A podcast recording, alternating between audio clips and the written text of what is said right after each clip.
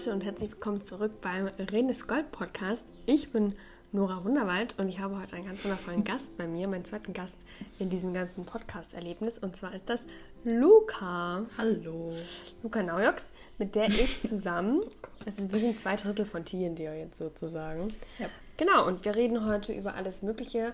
Es ist ja in dem Format voneinander lernen so, mm, dass mein Gast, meine Gästin immer so ein bisschen von ihrem Lebensweg erzählt und so weiter und so fort und was sie beschäftigt. Und da schauen wir einfach mal, wo wir hängen bleiben.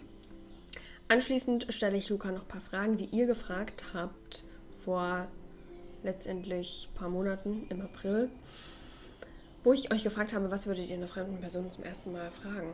Und da ist einige, einige, einige gute Fragen dabei. Und am Ende, ganz am Ende, beantworten wir noch eine Problemstellung. Ui, ach ja, stimmt. Ja. Luca kennt sich aus. So, Luca, wie haben wir uns kennengelernt? Ähm, ich kenne dich über YouTube. Oh Wunder, oh Wunder. Wald. Und du hast, oh Gott, das haben wir schon so oft erzählt. Du hast in einem Video gesagt, dass du gerne ein Magazin machen möchtest und ich habe dir eine E-Mail geschrieben. Und der Rest ist History. Ja, dann Aber wie lange hast du vorher meine Videos schon geschaut? Ui, bestimmt schon zwei Jahre oder so. Krass. Aber auch immer mal mehr und immer mal weniger. Irgendwie. Und dann, ja, war gerade mein Abi vorbei und ich hatte viel Zeit und ich habe viele YouTube-Videos geschaut und da hast du das gerade erwähnt. Mhm. Ja, und dann kam halt alles mit Tieren, dir und so. Ja. Und dann, also eigentlich haben wir als, wir haben verschiedene Phasen durchgemacht. Gestartet haben wir so als YouTuber-Zuschauer-Konstellation, dann als Kolleginnen-Konstellation irgendwie. Und am Ende, natürlich wird man dann auch äh, zu Freunden. Ja, aber es ist so lustig, wie angespannt das am Anfang noch war. und so. Das war wirklich lustig, so dieses erste Skype-Telefonat. Aber ich habe gleich gemerkt, dass mit uns dreien der Eismann klingelt draußen. Vielleicht habt ihr es gehört. Äh, mit uns dreien, man hat gemerkt, das passt irgendwie. Wir sind ja. auch alle unterschiedlich, aber wir kommen aus so einer guten Ebene auch irgendwie zusammen wieder. Ja. Das ist schön. Jetzt bin ich bei Nora und mache Urlaub. Ja, Luca hat den Charme von Erfurt entdeckt. Allerdings muss man sagen, gerade sind es 34 Grad, es ist 21 Uhr, wir sterben. Ja, jetzt können wir gerade wieder anfangen zu denken. Es war vorhin so unfassbar heiß. Mhm. Ja, wir haben 2017 Kirche gegründet. Du hast gerade erzählt, ähm, du hast du Abi gemacht. Was ist seitdem passiert und was machst du gerade? Ja, ich habe Abi gemacht. Dann war irgendwie ein ziemlich großer Cut. Ich habe mir die Haare abgeschnitten. Ein Cut? Wichtig, ja, im wahrsten Sinne des Wortes. Ähm, und habe ein Jahr Pause gemacht und habe an meinen Mappen gearbeitet für mein Kunststudium. Und das habe ich dann irgendwie das 2017, 2018 gemacht, während wir halt angefangen haben, Tierendir zu gründen und so. Ähm, und dann habe ich mich 2018 mit diesen Mappen in Leipzig und Düsseldorf und Berlin beworben für die Studiengänge Freie Kunst und Fotografie und habe mich letztendlich für Leipzig entschieden, bin da kurz hingezogen ähm, und habe das Studium dann aber nach einem Monat eigentlich ja, ungefähr wieder abgebrochen, weil es mir ziemlich schlecht ging. Ähm, einfach aus psychischen Gründen und so. Und dann bin ich erstmal nach Berlin gezogen und wohne da jetzt auch immer noch. In Berlin haben halt ein paar Menschen gelebt, die ich gut kannte. Und da habe ich mich dann erstmal irgendwie ein bisschen sicherer gefühlt und so. Ähm, und habe dann auch wieder meine neue Mappe gemacht, nochmal für eine Kunsthochschule in Berlin. Und da wurde ich aber jetzt leider nicht angenommen. Ähm, und das ist natürlich nicht so schön, aber deswegen führt mein Weg jetzt weiter nach Düsseldorf. Und ich, äh, ich bin der Meinung, dass das irgendwie alles so seine Gründe hatte, wie das alles so passiert ist. Also das mit Leipzig kann ich jetzt auch irgendwie ganz gut verstehen, was da alles so passiert ist und so. Und ich, auch wenn ich dieses Jahr oder jetzt zwei Jahre in Folge nicht angefangen habe zu studieren oder so oder auch nicht wirklich gearbeitet habe, habe ich ganz, ganz viel an mir selbst gearbeitet. Und ich glaube, auch jetzt das letzte Jahr war unfassbar wichtig. Ähm, ja, um so an mir selbst zu arbeiten und an meiner Psyche und mich selbst zu verstehen und so. Du hast erzählt, du hast Leipzig verlassen. Das ist lustig, weil ich die ganzen Sachen kenne, die Geschichten, aber wir wollen es ja zusammen mit ja. euch bereden. Ähm, du hast Leipzig verlassen, weil es dir nicht so gut ging, auch mental. Ähm, bist du dann dagegen vorgegangen? Also was hast du gemacht? Was hat dir geholfen, außer dass du weggezogen bist? Mm, naja, erstmal war es ja ein richtig großer Kampf. Irgendwie, ich bin gerade hingezogen und ich habe gerade das Studium angefangen, erstmal zu entscheiden, ich breche das jetzt wieder ab und ich ziehe jetzt auch wieder weg. Mhm. Ähm, eigentlich, ja, also so das größte, ich, ich weiß auch gar nicht, was so die größten Probleme waren. Mir, mir ging es einfach unfassbar schlecht. Ich hatte ganz starke Probleme damit, alleine zu sein. Ähm, und ich bin irgendwie wie in so ein Loch gefallen und ich wusste aber direkt, ich hole mir Hilfe. Und kleine Anekdote dazu. Ich äh, erinnere mich, dass ich einmal in meinem Zimmer saß und irgendwie einen Abend allein war und ähm, alle möglichen Versuche, mich aufzumuntern, haben irgendwie nicht geholfen. Und dann war ich so verzweifelt und habe bei dieser komischen Seelsorge Hotline angerufen, weil ich mit irgendjemandem reden musste, der irgendwie eine neutrale Position zu dem Ganzen hatte. Und die waren so unfassbar unhöflich. Und irgendwie habe ich mich nach diesem Telefonat noch viel, viel schlechter gefühlt. Und irgendwie dachte ich dann so, krass, okay, das will ich irgendwie besser machen. Deswegen Oh, ja, es ist so wichtig, ein offenes Ohr für Menschen zu haben. Aber okay, das, das hat jetzt nichts damit zu tun. Ähm, ja, auf jeden Fall war mir ziemlich schnell klar, dass ich mir Hilfe suchen möchte. Und äh, ich war dann auch relativ schnell beim Arzt und ähm, habe eine Überweisung bekommen und habe mir dann einen äh, Therapieplatz gesucht. Ja, Punkt. Und da, was machst du seitdem? Dann, ja, aber in der Zwischenzeit ist auch so viel passiert. Ich bin dann halt nach Berlin gezogen mhm. und äh, habe mir da dann den Therapieplatz gesucht und äh, ich war dann bei drei unterschiedlichen Therapeutinnen und ja, bei der dritten hat es dann gepasst.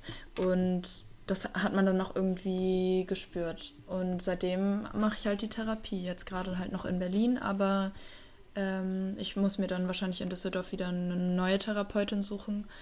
Ähm, aber das klappt echt richtig, richtig gut. Ich habe äh, mit 15 oder so schon mal eine Therapie gemacht. Ähm, aber ich weiß nicht, vielleicht war ich da auch noch nicht so in der Lage dazu, aber es ist auf jeden Fall krass, wie viel man über sich selber lernt. Das habe ich ja gerade eben auch schon gesagt, dass ich, glaube ich, in diesem Jahr so viel über mich selbst gelernt habe oder irgendwie auch einfach dazugelernt habe und so. Und das liegt auf jeden Fall auch ganz, ganz viel natürlich auch an den schlechten Gefühlen und an das, was, an dem, was man so erlebt, aber auch auf jeden Fall an der Therapie und hm. irgendwie, ja, ich weiß nicht, ich bin der Meinung, eigentlich egal wie gut oder schlecht es einem geht, irgendwie jeder Mensch sollte sowas mal machen. Ja, da bin ich auch ganz großer Verfechterin davon. Und ich finde es auch, also das habe ich jetzt in den Wochen, letzten Wochen sehr viel gemerkt in Gesprächen mit Leuten wie dir und mir, dass das Thema einfach in der Mitte der Gesellschaft ist, ja. dass jeder damit zu kämpfen hat, auch fast jeder schon eine Geschichte irgendwie hat. Ja. Entweder eine Therapievergangenheit oder sei es Selbstverletzung oder ähm, Magersucht, Essstörung, Bulimie. Ähm, jeder ist irgendwie schon mal durch die schwere Zeit gegangen, vor allem in der Jugend. Und trotzdem ist dieses Thema Therapie so ein Tabu und die Leute werden nicht anerkannt. Also, wie, mhm. wie sage ich das? Die Leute glauben einem manchmal nicht, dass es einem schlecht geht, nur weil man auch gute Zeiten hat und weil man sein Leben noch halbwegs lebt, heißt das ja nicht, dass einem, ja. dass man keine Therapie braucht. Ja, und da haben wir ja auch gestern drüber geredet, irgendwie ähm, die Probleme, die man selber hat, die erscheinen halt einfach für einen selbst unfassbar als unfassbar schlimm. Und das ist irgendwie man darf sich da halt nicht vergleichen mit anderen Leuten. Und das, ich glaube man findet immer ein Gegenbeispiel oder irgendwie jemanden der der es noch schlimmer hat oder dessen Probleme noch noch viel schlimmer sind. Ähm, und dann irgendwie auf der anderen Seite auch ganz viele die es ja noch viel besser haben und so. Aber man darf sich da halt nicht vergleichen. Ich glaube das ist das Wichtigste. Und für einen selber erscheint sein eigenes Problem halt einfach schlimm und dem gilt es irgendwie auf den Grund zu gehen und dem gilt es irgendwie geholfen zu werden. Ja. Ich habe jetzt mit jemandem geredet, die hat, also das war eine aus der, letztendlich eine Psychiaterin, sie meinte, es gibt ja anscheinend Muster, die du dir antrainiert hast oder Arten mit Sachen umzugehen, die dir nicht helfen. Und wenn sie dir nicht helfen, dann brauchst du eine Therapie, dann musst du lernen, wie du es anders machen kannst. Weil das, was du immer und immer wieder tust, scheint ja nicht zu funktionieren. Und das finde ich ziemlich schön, weil ganz oft ist sowas auch einfach antrainiert über ein Leben. Man hat sich damit arrangiert, man hat es immer so gemacht, man ändert seine Arten und Weisen halt einfach auch nicht. Und ich glaube, durch eine Therapie kriegt man auch gewisse Tricks oder wie nennt man das, sind Tools mhm. an die Hand, wie man anders umgeht mit so, solchen Sachen oder wie man auch überhaupt erst darüber redet. Ja, und ganz viel kommt halt auch einfach aus der Kindheit und da kann man ja auch einfach gar nichts für. Ja. Oder auch die Eltern können da nichts für. Das, das passiert halt einfach so und du wirst irgendwie geformt und gebogen. Und manchmal ist das irgendwie, geht das in eine Richtung, die halt irgendwie ein bisschen ungesund ist oder die einfach nicht gut tut. Mhm. Und das ist auf jeden Fall schön, dass es Menschen gibt, die einem da helfen, wieder auf den richtigen Weg zu kommen, weil das meiste findet einfach in deinem Kopf statt und sind irgendwelche Muster und Denkmuster in deinem Kopf, die du auf jeden Fall verändern kannst. Wie war das bei dir so? Wie haben so Familie und Freunde darauf reagiert, dass du irgendwie zum Therapeuten gehst? Oder Psychotherapeuten? Eigentlich relativ okay, einfach weil ich das auch schon mal gemacht habe. Das ist, meine Eltern finden das überhaupt nicht schlimm, sondern freuen sich, dass ich einen Ort habe, der mir irgendwie hilft. Ähm, also natürlich machen sie sich auch schon Sorgen, das merkt man so ein bisschen. Aber ich, ich bin ja, also ich kann ja ganz normal, das ist ja über, ich kann ja ganz normal leben irgendwie. Das ist ja, mhm. ähm, und es ist ja irgendwie alles gut. Also ich finde, ich sehe das einfach total als Zusatz. Ähm, und halt, wie gesagt, egal wie groß oder klein die Probleme sind, ich habe hab das Gefühl, eigentlich jeder Mensch hat das Recht auf eine Therapie und es sollte auch nicht als sowas Negatives oder man ist krank oder, oder so angesehen werden, sondern irgendwie einfach eine Form der Hilfe oder so. Mit sich selbst zu beschäftigen. Richtig. Und das ist ja irgendwie so deine, du und deine Psyche, das sind das Wichtigste. Und dann ist da jemand, der dir irgendwie helfen kann, das noch ein bisschen besser zu machen und so. Ähm, deswegen, also, aber ja, in meinem Freundeskreis oder in meinem Umfeld ist das auch überhaupt nicht so, dass das irgendwie als was Negatives oder Schlimmes angesehen wird oder so. Das ist eigentlich ganz schön. Was ich verrückt finde, ist, dass wenn du eine Therapie machst, du nie wieder irgendwie eine Lebensversicherung oder gewisse Versicherungen ja, nicht mehr bekommen kannst. Ja, stimmt schon. Irgendwie, eine Freundin von mir wollte auch so ein Auslandsjahr machen oder so und war halt in der Klinik. Und ähm, sie hatte so starke Probleme, da aufgenommen zu werden, weil es ja sein könnte, dass sie wieder psychische Probleme bekommt, wenn sie da im Ausland ist. Und das finde ich so krass, dass man deswegen so fast schon diskriminiert wird oder das so. Ähm, ja. Einfach schlimm, eben aus dieser Perspektive heraus, dass es jedem ja irgendwie so geht. Ja. Eigentlich schon. Und du wirst dann schlechter eingestuft bei deiner Krankenversicherung und solche Sachen. Das finde ich ja. ganz, ganz gruselig, dass ja. es so ist. Andererseits ist es schön, dass Krankenversicherungen Therapien auch bezahlen. Also das ist auch was, wo ich immer dankbar bin für unsere, für unser System in Deutschland, dass wir da supported werden, weil ich glaube, das könnte man sonst nicht ja. finanzieren. Also jetzt äh, normale Otto-Normalverbraucher. Ich habe jetzt noch keine Therapie gemacht, aber ähm, strebe an, eine zu machen. Luca hat da ja schon ein bisschen mehr Erfahrung zumindest ähm, zu ihrem, wie es bei ihr in ihrem Fall ist. Ja. Was würdest du davon erzählen? Ähm, also erstmal können wir kurz sagen, dass wir dazu auch schon hier in der äh, Blogpost ja. veröffentlicht haben. Ähm, aber auf jeden Fall ist es ja irgendwie immer also so ein Mythos, dass es super schwer ist, einen Therapieplatz zu bekommen. Und ich weiß nicht, vielleicht hatte ich auch einfach nur unfassbar Glück, aber ich finde, das ist auf jeden Fall nicht so. Und ähm, wenn man unter 18 ist, geht das sowieso leichter, weil es halt super viele Kinder- und Jugendtherapeuten gibt. Ähm, und wenn man über 18 ist, ist es vielleicht ein bisschen schwerer, aber auch da ist es halt keine große Hürde. Nur man muss also es gibt die sogenannte Kassenärztliche Vereinigung in jedem Bundesland ähm, in Deutschland. Und vorher gehst du zu deinem Hausarzt, sagst, dass es dir nicht so gut geht oder dass du psychische Probleme hast und musst auch eigentlich gar nicht viel mehr erläutern. Ähm, und dann äh, bekommst du eine Überweisung und da steht halt eine Nummer drauf. Und dann rufst du bei dieser Kassenärztlichen Vereinigung an und sagst diese Nummer und dann ähm, bekommst du innerhalb von drei bis vier Wochen, glaube ich, ähm, in deiner Stadt einen Termin bei einem Therapeuten. Die haben halt so ein System, dass sie wissen, wo gerade was frei ist und können dir einfach einen ganz, ganz schnellen Termin äh, garantieren und dann hast du das zum Beispiel erstmal sicher. Und meistens haben diese Therapeuten dann auch gerade einen Platz frei. Ähm, zumindest für eine Akuttherapie, also so für sechs bis zehn Stunden oder so. Also, dass du erstmal ganz schnell Hilfe bekommst. Und das ist, finde ich, eine richtig, richtig gute Sache. Ähm, aber es kann natürlich sein, dass du mit diesem Therapeuten, mit diesem Therapeuten oder der Therapeutin einfach nicht so gut klarkommst und dir halt dann nochmal jemand Neuen suchen musst. Also das ist eher die größere Hürde, dass du einfach auch so auf menschlicher Ebene natürlich gut mit dieser Person reden musst. Ähm, und das kann halt ein bisschen dauern, da jemanden zu finden. Aber ich glaube, ja, ich weiß nicht. Ich, glaube, ich, ich finde es einfach gut, dass man weiß, dass man schnell Hilfe bekommen kann und das erstmal so abgesichert ist, wenn es, wirklich nicht mehr geht.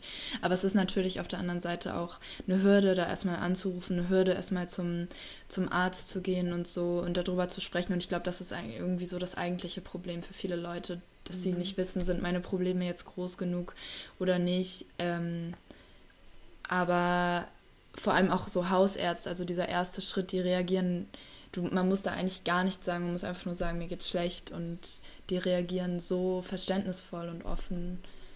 Das ist auf jeden Fall richtig, richtig gut. Genau. Und ähm, an sich, es gibt halt unterschiedliche Arten der Therapie. Es gibt eine Verhaltenstherapie zum Beispiel oder eine Tiefen... Wie heißt das? Tiefentherapie? Tiefenpsychologische Therapie oder so. Ja.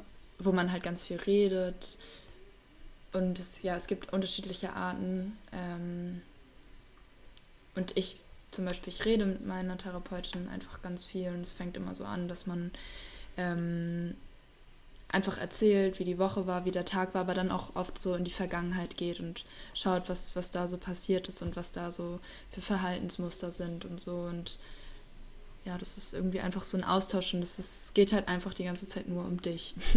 Ja. und das ist, ähm, ja, und es ist auf jeden Fall sehr interessant, was man da so rausfinden kann. Aber es sind natürlich auch alles irgendwie nur Mutmaßungen, weil der Therapeut oder die Therapeutin war ja nicht live dabei die ganze Zeit.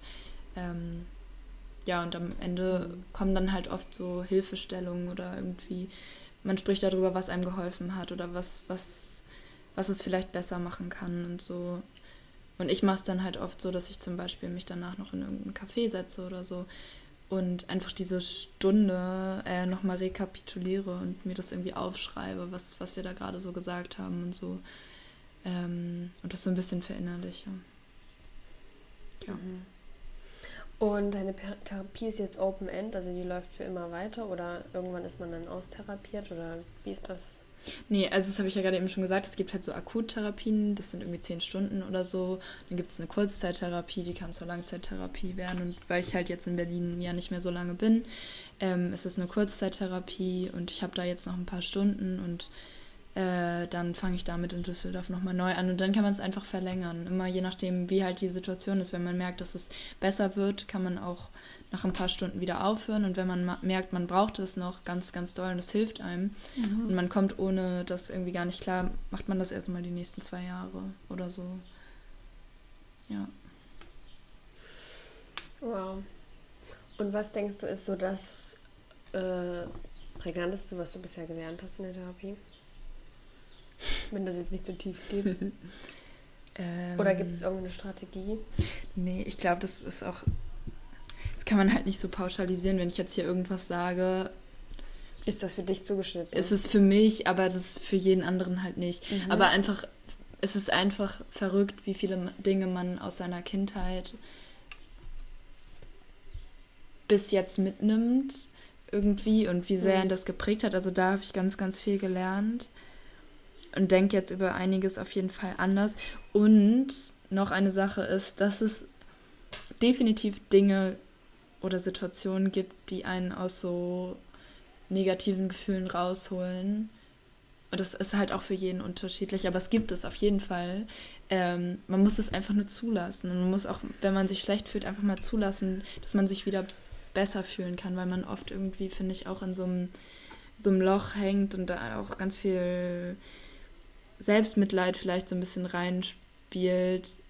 Und man muss sich einmal aufraffen, um wieder aus diesem Loch rauszukommen. Das geht auf jeden Fall irgendwie. Und mhm. jeder findet da so seinen Weg. Und irgendwie, manchmal ist es einfach nur so, dass ich dann plötzlich gute Musik höre oder so und merke, wow, okay, krass, mir geht es jetzt wirklich besser. Und davor habe ich aber saß ich zwei Stunden in meinem Zimmer und wollte einfach gar nichts machen, so mhm. ungefähr, weißt du.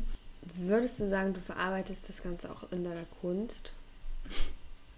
Ähm, ja, auf jeden Fall. Ich glaube irgendwie, das ist so, dass ist halt mein Ventil und das ist so das Ehrlichste, was man machen kann. Irgendwie so seine Gedanken und Gefühle oder das Authentischste, was man mit der Kunst machen kann. So seine eigenen Gedanken und Gefühle. Ich meine, mehr habe ich ja theoretisch nicht. Das ist, bin ja hundertprozentig ich.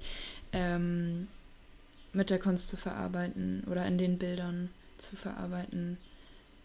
Und äh, ich glaube irgendwie so, wenn ich den Anschluss zu der Kunst verliere, was es definitiv manchmal gibt, ähm, dann geht es mir auf jeden Fall auch richtig schlecht. Mhm. Und dann verliere ich auch so den Anschluss zu mir selbst so ein bisschen. Ähm, aber dann auf der anderen Seite holt mich das auf jeden Fall auch wieder ganz doll da raus und holt mich ab sozusagen und lässt mich dann wieder besser fühlen. Ich glaube, das ist gut, wenn man irgend, es muss ja nicht die Kunst sein, aber wenn man irgendwas hat, woran man sich so ein bisschen festhalten kann, was einen da auch so wieder rausholt. Nur, das habe ich ja gerade eben schon gesagt, man muss es halt auch irgendwie zulassen, dass es dass das das überhaupt gibt. Und ich glaube, das ist so ein ähm, Zustand, der kommt bei jedem halt wann anders oder so, ein, so, ein, so eine Erleuchtung oder so, mhm. der kommt bei jedem wann anders. Ähm, und das ist halt auch ganz unterschiedlich. Ja.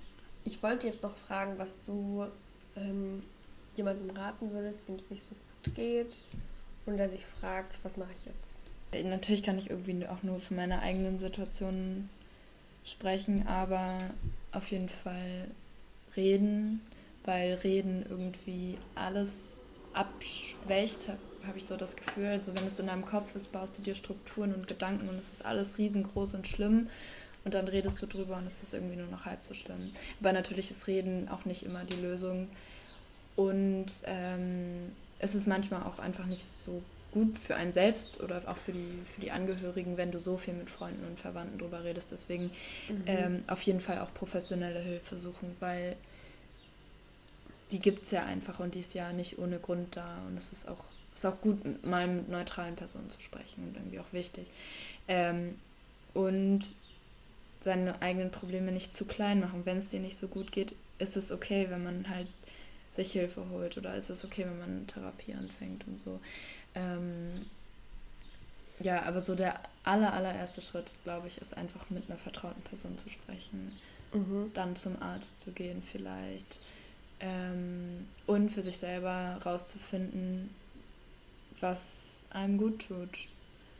Und das ganz viel machen und sich mit dem ganz viel umgeben und beziehungsweise was einem überhaupt nicht gut tut. Und wenn es der, Aus, der Umzug in eine andere Stadt ist, dann ist es halt eben auch so. Mhm. Und auch wenn das irgendwie erstmal nach Weglaufen aussieht oder so, spätestens nach einiger Zeit wirst du verstehen, dass das wahrscheinlich doch seinen Grund hat. Ich glaube auch, dass meine schlechten Gefühle in Leipzig, keine Ahnung, irgendwo war es vielleicht auch normal, aber auf der anderen Seite hat es definitiv irgendwie alles so seine Gründe. Ich finde es spannend, weil der Körper öfter schneller als der Kopf ja. merkt und das Herz, ja. was richtig für dich ist. Ja. Und du hattest ja richtig so Angst. Ja. Schübe ich hatte auch viele Panikattacken und so. Ja. Und es ist unglaublich. Und sowas zu ignorieren, das sollte man halt wirklich nicht machen. Und ja, das, was du aber gerade gesagt hast, kann man auch auf Menschen beziehen. Also schauen, wer einem gut tut, wer Richtig, einem nicht gut tut. Genau, ja. Ich habe zum Beispiel jetzt für mich in der schweren Zeit gemerkt, dass ich im Gegensatz zu anderen Zeiten es richtig brauche, dass Leute um mich sind, die mich rausholen aus meinen Tiefs, die ich anrufen kann, wenn irgendwas Schlimmes passiert und wenn ich heule und die bei mir bleiben durch diese ganze Zeit. Ja. Und du merkst halt, wer nicht so da ist. Das ist ähm, eigentlich spannend. Aber ist auch okay. Also man hat für alles irgendwie Verständnis, habe ich auch das Gefühl. Aber man merkt sich das halt natürlich.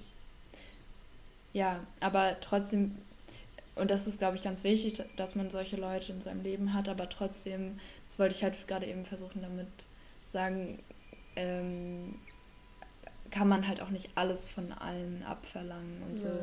Und es ist irgendwie, glaube ich, dann auch trotzdem so in guten und besseren Momenten wichtig zu sagen, so, hey, mir geht's gerade nicht so gut, ich bin dir unendlich dankbar, dass du gerade für mich da bist und ich weiß, vielleicht bin ich gerade schwierig, aber bitte bleib ja. oder so. Oder auch manchmal halt so auf der Metaebene so ein bisschen drüber zu reden. Mhm. Ja, und was ich auch gelernt habe auf die Frage, wie geht's, halt ehrlich zu antworten, egal wer da vor mir ist. Und ich habe Geschichten jetzt gehört in letzter Zeit von Bekannten, mit denen ich nicht viel zu tun hatte. Die haben ihre Lebensgeschichte ausgeschüttet und das war so stark für mich, das zu merken, dass da immer Leute gibt, die dir auf irgendeine Art und Weise ein bisschen helfen können. Ja. Das war schön. Wenn man, glaube ich, diese Frage ganz ehrlich beantwortet, kann man auch einfach so unfassbar viel, unfassbar viel lernen von allen. Ja. Und nicht immer nur gut. Gut.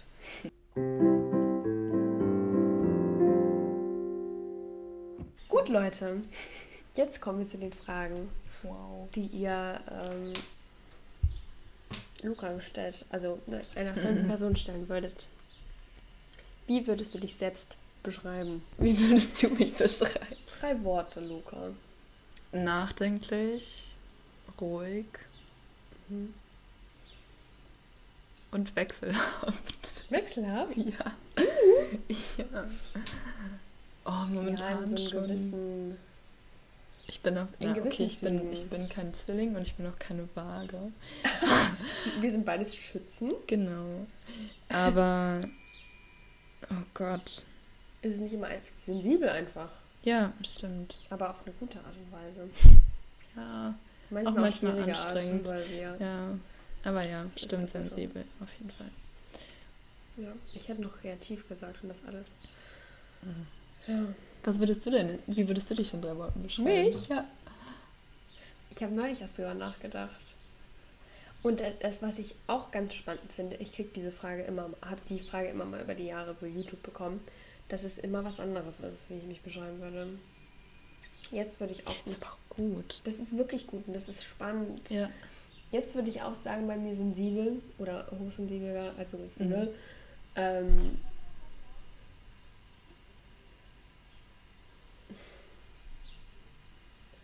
es ist schwierig. Ja. Weil sensibel ist gerade bei mir das Number One Ding. Ich habe mich auch so zur Zeit so ein bisschen selbst verloren und erkenne mich manchmal nicht wieder. Und deswegen weiß ich gar nicht, was ich sagen würde, wer ich bin. So. Super hochsensibel. Das sind drei Worte. ja. Ich weiß nicht, ich, ich würde mir trotzdem wünschen, dass ich irgendwie, wie ihr mich immer beschrieben habt, irgendwie inspirierend und hilfsbereit in dieser schwierigen Zeit bin um damit Leute zu also naja, sowas, was wir jetzt gerade bist, machen. Bist du ja auch definitiv, das könnte ich ja oder kann ich ja, ja über so dich auch sagen. Richtig. Und das ist halt schade, dass man so den Zugang zu sich selbst verliert manchmal. Mhm. Ja. Heute bin ich 15 Uhr. ja. Was ist dein Lebensmotto? Uff. Gutes Essen und guter Wein. oh mein Gott, das ist, hört sich ist fast so wie was ist dein Zitat. Ähm, mhm. Was ist denn? Aber gutes Essen, guter Wein drückt ja aus, dass man das Leben genießen sollte. So in vollen Zügen und sich Gutes tun sollte. Ja.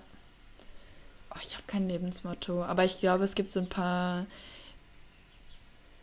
Dinge, die ich ganz automatisch tue. Und das ist halt mich nur mit äh, Dingen und Menschen zu umgeben, die mir irgendwie gut tun. Ähm und das, nur das zu machen, was ich wirklich mag und was ich liebe. Und zum Beispiel irgendwie war es für mich nie ein großes Thema, dass ich sage, okay, ich studiere jetzt freie Kunst. Für andere ist das, glaube ich, ein ganz mhm. großes Problem, ist eine ganz große Unsicherheit und irgendwie auch finanziell so, was, was macht man dann und so.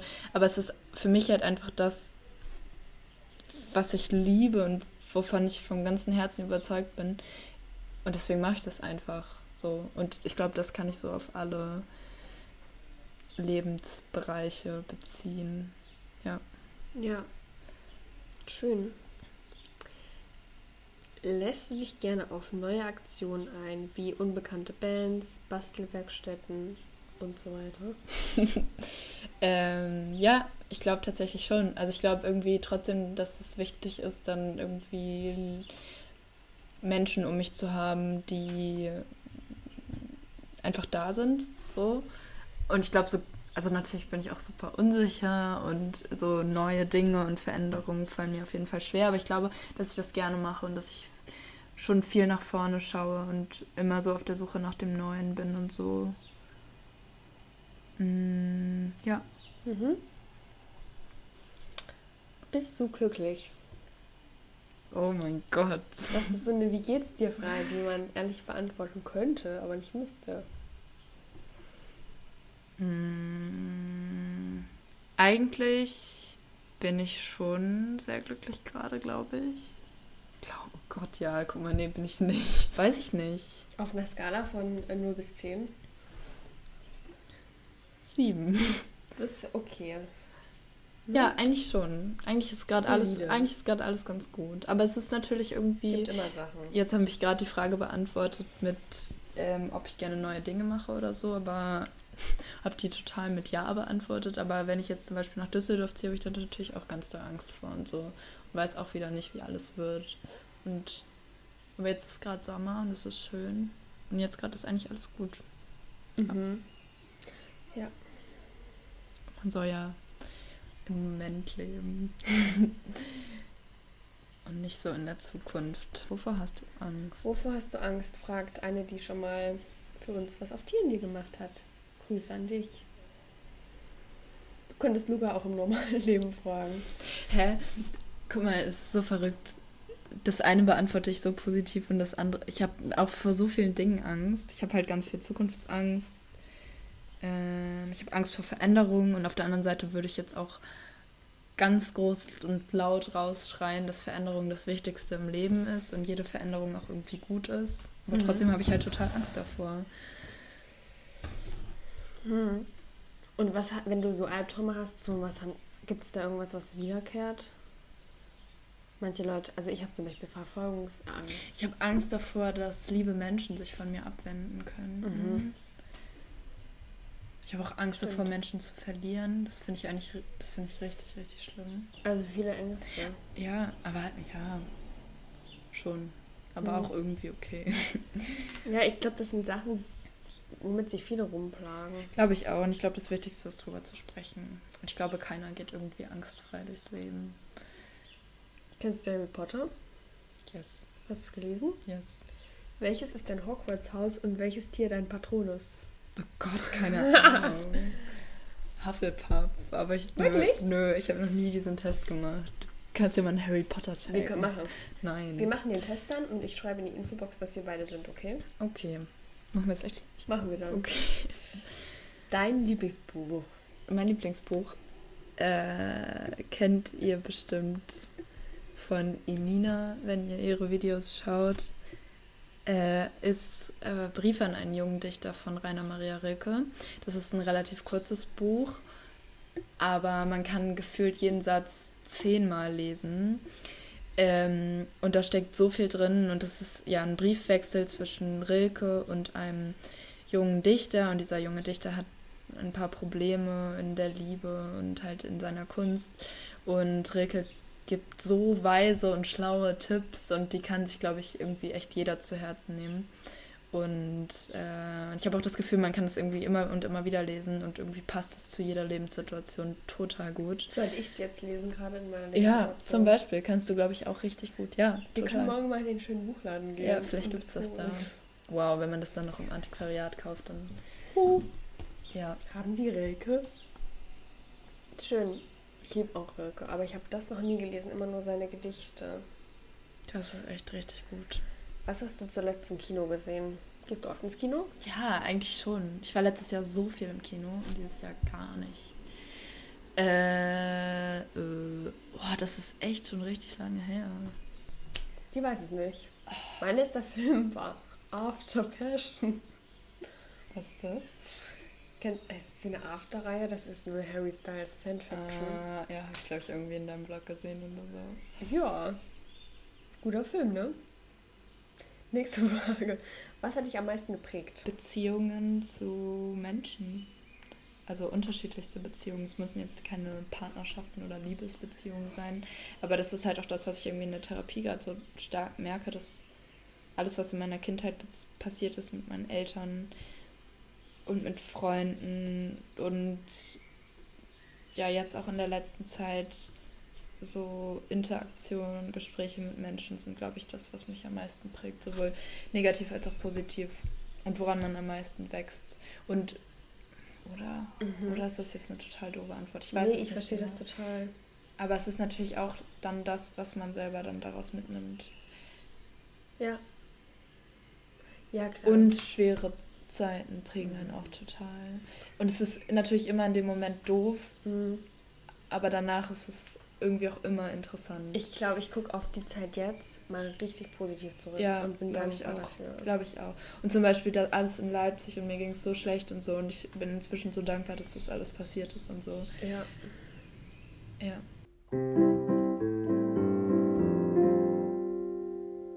Okay, im letzten Bereich dieser Sendung reden wir noch über ein Problem, was ihr hattet. Und ich lese jetzt die Nachricht vor.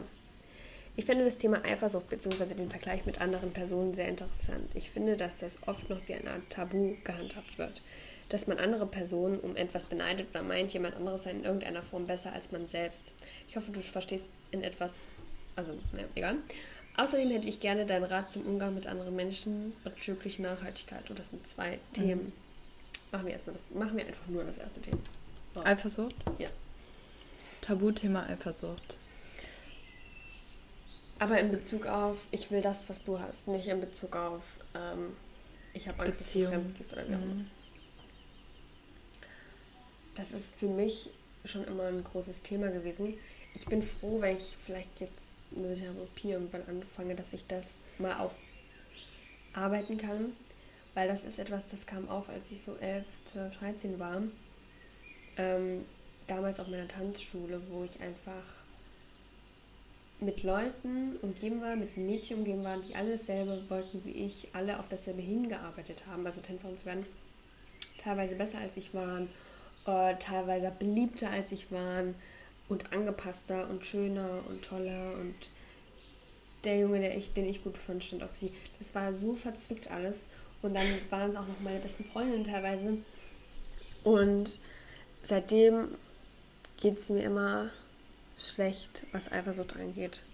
Und ich habe auch heute noch sehr damit zu kämpfen, dass ich manchmal gern das hätte, was sie hat und anders als ich es habe. Aber mit meinem Erfolg, sage ich mal, kam auch die Glücklichkeit darüber, was ich habe und dass ich gar nichts anderes brauche und will, als ich selber zu sein. Ich will meinen eigenen Weg gehen und ich habe so viel und kann mich so glücklich schätzen. Ich glaube, irgendwie Eifersucht ist irgendwo normal und deswegen ist es auch schade, dass es so ein Tabuthema ist. Ich finde gar nicht, dass das irgendwie so ein Tabuthema ist, sondern es ist vielleicht zu einem ganz geringen Anteil normal und gesund vielleicht auch. Ich weiß nicht, aber auf der anderen Seite zeigt das, glaube ich, einfach, wie unzufrieden man mit sich selbst sein kann. Und das ist halt super schade. Irgendwie, ich war auch ganz lange super eifersüchtig auf meine Freundinnen und alle möglichen Leute. Aber inzwischen geht's eigentlich. Und dann ist halt wieder so auf der anderen Seite, bin ich jetzt arrogant oder bin ich irgendwie narzisstisch oder so, weil ich jetzt eigentlich alles ganz okay für mich ist und und ich nicht mehr so eifersüchtig sein kann auf andere Leute, aber also es ist irgendwie ich ich weiß nicht, ich, ich glaube, dass man, ich denke halt oft, wenn ich mich irgendwie bei so eifersüchtigen Gedanken erwische, dass man das halt umdrehen sollte und sagen sollte, okay, voll schön für die Person, dass das so und so ist oder voll man, gut. Ja. ja oder man nutzt es als Ansporn. Ja, ja, zum Beispiel auch. Ich glaube, ja. Ist vielleicht auch irgendwas, was so ehrgeizige Leute vor allem mhm. haben oder so.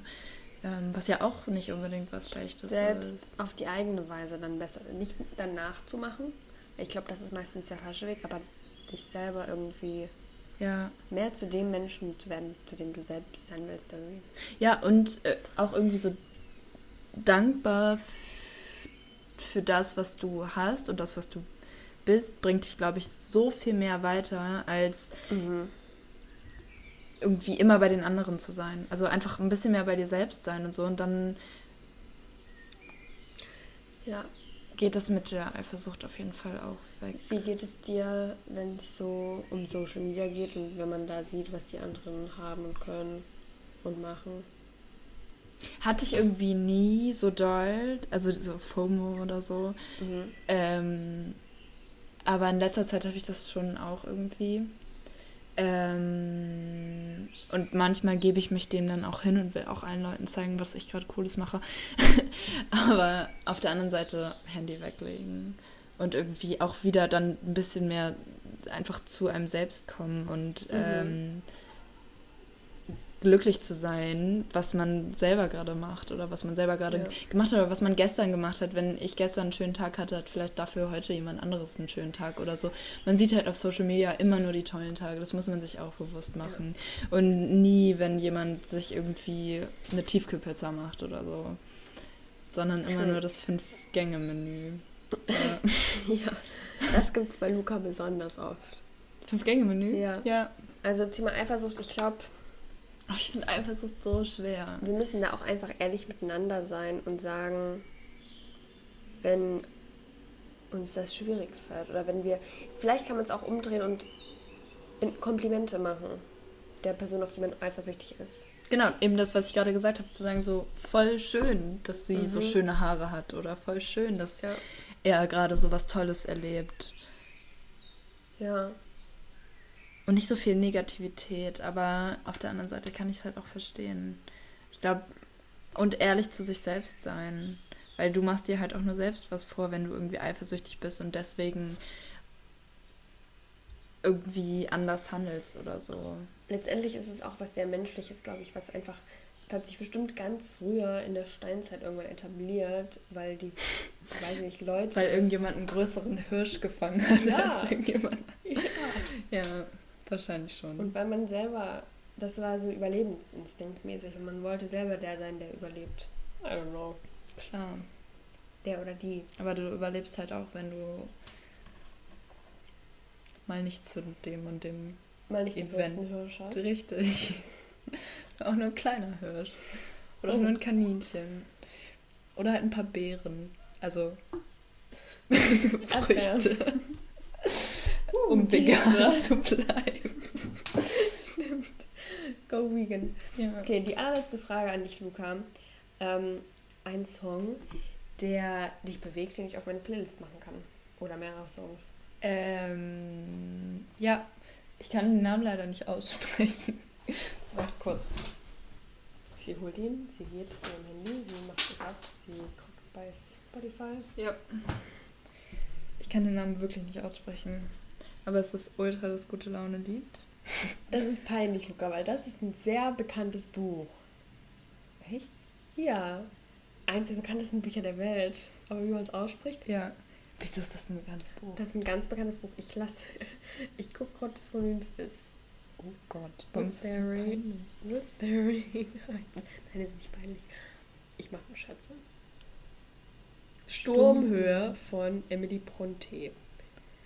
Das ist ein Buch, was sehr viel in After im Kinofilm vorkam. Echt jetzt? Ja, weil die waren immer eine. Die waren Literaturstudenten, so wie ich im Prinzip. Und haben sie sich immer über die Charaktere, die da drin vorkamen und so. Deswegen denkst du, das ist ein bekanntes Buch. Das ist locker kein bekanntes Buch. Okay. Auf jeden Fall meine ich nicht das Buch, sondern das Lied von Kate Bush. Das kann man aussprechen. Hä? Und ich habe noch zwei andere Lieder. Und die kommen einfach mit in die Playlist. Danke. Also schaut vorbei. Luca, wo. Luca. Luca, wo findet man dich, wenn man dich ähm, finden will? Ähm, entweder auf Instagram unter Luca Naujoks oder auf meiner Website unter lucanaujoks.de. Oder auf tndir.de slash Luca. Ja, stimmt. Nee, slash Autor Luca oder Ju. Ich kann ihren Namen nicht mehr aussprechen, es ist spät. Wir müssen aufhören. Ich danke euch fürs Zusehen. Ich danke dir, Luca, dass du heute bei mir warst. Ich danke dir, dass ich dein Gast sein durfte. Und ich hoffe, ähm, ja, der Podcast hat euch gefallen und vielleicht ein bisschen. Ja, ich will einfach dieses Thema in die soziale Mitte bringen Ja. und ganz viel darüber reden, was, Ja. glaube ich, ganz wichtig ist und auch über die Fortschritte, die man macht und die äh, Rückschritte, die man macht. Ist das ein Wort? Aber es ist ja immer so ein irgendwie vorwärts, aber dann geht man auch mal ein zurück Ja. und so. Ich glaube, das ist ziemlich spannend und ja, ein guter Prozess. Also, bleibt dabei, macht's gut und äh, redet weiter fleißig miteinander, denn Reden ist Gold. Tschüss. Ciao.